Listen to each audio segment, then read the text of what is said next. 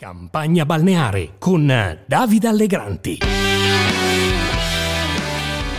Dentro coraggio non c'è dentro bellezza, non c'è dentro serietà, non c'è dentro onore a fare politica così.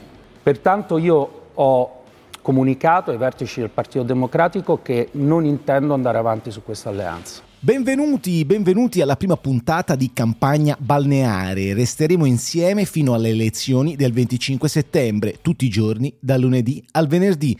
Protagonista di oggi è proprio lui, Carlo Calenda, che ospite di Lucia Annunziata ha salutato il centro-sinistra, o meglio, la sinistra-centro, ormai sempre più simile al bar di Star Wars, tra PD, sinistra italiana, Verdi e Luigi Di Maio. Mancherebbe solo il movimento 5% di Beppe Conte, ma su quel fronte le cose sono più complicate. Non mi stupirei tuttavia se alla fine anche il Movimento 5 Stelle fosse in coalizione, al che si verificherebbe una pittoresca reunion fra 5 Stelle ed ex 5 Stelle, modello Monty Python. Siete del Fronte Popolare Giudeo? Ma affanculo. Prego?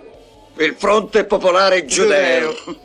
Siamo del Fronte Popolare di Giudeo. Figurati. Il Fronte Popolare Giudeo.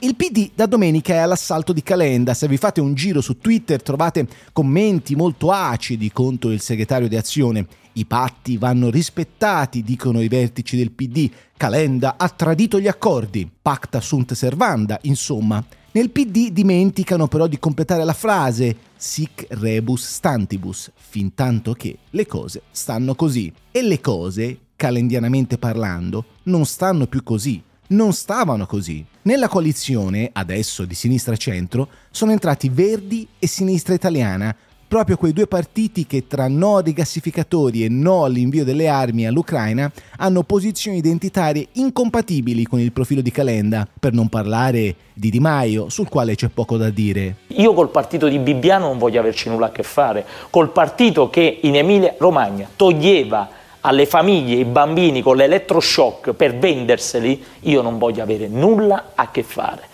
Il segretario di Azione è stato molto ingenuo e in politica l'ingenuità si paga. La scelta di allearsi con il PD aveva peraltro creato non pochi malumori nel suo elettorato, tant'è che Calenda aveva passato l'ultima settimana a giustificarsi sull'amato Twitter e a spiegare le ragioni della scelta.